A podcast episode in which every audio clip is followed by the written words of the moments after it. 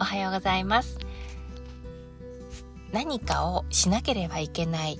やらなければいけない向き合わなければいけないのに先送りしてることってありませんか？あの私はありますね。最近までやっぱりあったんですけれども、えー、こういうこういうのまあ多かれ少なかれ誰にでもあるかなと思うんですけれどもなぜか手をつけられない向き合えられ向き合えないっていうのでどんどんどんどん先送りにしているっていうそういう事柄って一体何なんでしょうね。ただ面倒くさいから取りかかれないだけなんですかね。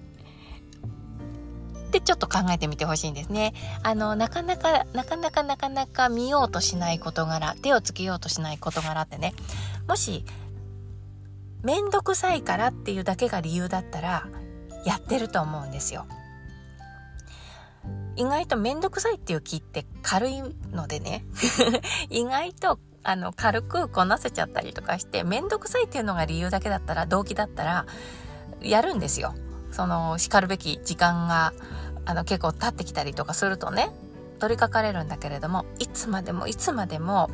あの先延ばしにすればするほど気が重くなっていくのに五章大事にね心の中で温めていつまでもいつまでも先延ばしにする事柄っていうのはこれ割と根深い理由があったりとかするんですね。えー、その事柄をに取り組むと何か自分の古い傷を思い出すだとか自分が嫌な感情になるもう一度何か不安なことだとかネガティブなことだとかそういう思いをする羽目になってしまうとかこういうちょっとそういったものがくっついていることって先延ばしにしやすいんですよ。でこれはただ面倒くさいというわけじゃなくってえー、っとやっぱずっと手をつけられない向き合えないものとして心の中でねしこりのようにね、えー、置いてあるものになっちゃうんですよね。ちょっと言ってる意味がわかんないですかね。難しいですかね。あのー、まあ心にその例えば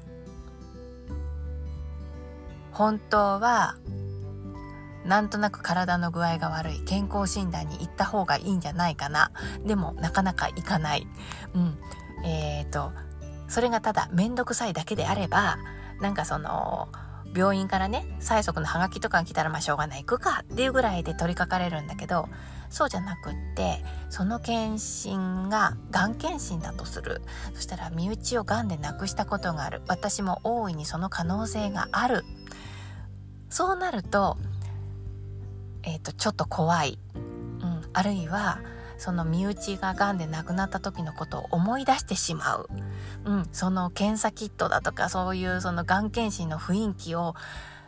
と向き合うのが怖い。とかね、うん、こういうような何て言うのかな。面倒くさいだけじゃなくって過去の辛かった記憶まで漏れなく思い出してしまうとか漏れなく味わうことになるとかっていうと面倒くささっていうだけじゃなくって先送りにする原因にえっ、ー、と深みが出てくるというかねちょっと大きくなっちゃうじゃないですか。うん、なのでいつまでもいつまでも取りかかれないことうん、もういい加減やったらいいのにその重荷を下ろしたらいいのに下ろせないもの向き合えないものってねそういうちょっとトラウマがあったりするんですよね。で、えーと、なかなか取りかかれないことなんで私はこの事柄から逃げ回ってるんだろうっていうようなことがあったらねそれこそいつも同じことしか言わないんだけど紙に書き出すといいんですよ、うん、なんで嫌なのかっていうのを箇条書きでねつらつらつらつらするんですねそうするとねだんだんだんだんね氷が溶けていくように本心が出てくるんですよね。うん。だってまた辛い思いするの嫌じゃないもう傷つきたくないとかね、うん、そういうのが出てきたりするんですよね。うん、そうすると,、えーとそういうトラウマ古傷みたいなものね心の中で蓋をして五章を大事に奥の方にしまってたんですけれども書き出すことで蓋をちょっと開けてあげる。そしてちょっと前の方に出してあげるっていうだけでやっぱりねちょっと解放されるんですよ。蓋が開くからね、うん、そうすると癒される自分っていうのが出てくる。そんなに簡単じゃないかもしれないけれどもやっぱりねここで一歩前に進むことができるんですよね。なのでなかなか取りかかれないこと向き合えないことっていうのは自分の中の何かが隠れてたりとかします。で、えー、その何かっていうのは自分でも気づかないうちに蓋をして心の奥底にしまった古傷トラウマだったりするんですね。でこれがあると意外と日常の中の自分の行動のストッパーになってたりとかします。これは今なかなか取りかかれないことっていうことで、えーと、お伝えしましたけれども人間関係でもね苦手な人とかを作り出していたりだとかあとあらゆる行動の二の足を踏んでしまうとかねとっつきが悪くなってしまうだとかね些細なことなんですけれども日常のいろんなところに影を落としてたりとかするんですよ。うん、なのでねもし自分の中で億劫がってやっていないこととかがあったらそれは自分の古傷を見つける突破口になるかもしれないのでよかったら試してみてほしいなと思いました。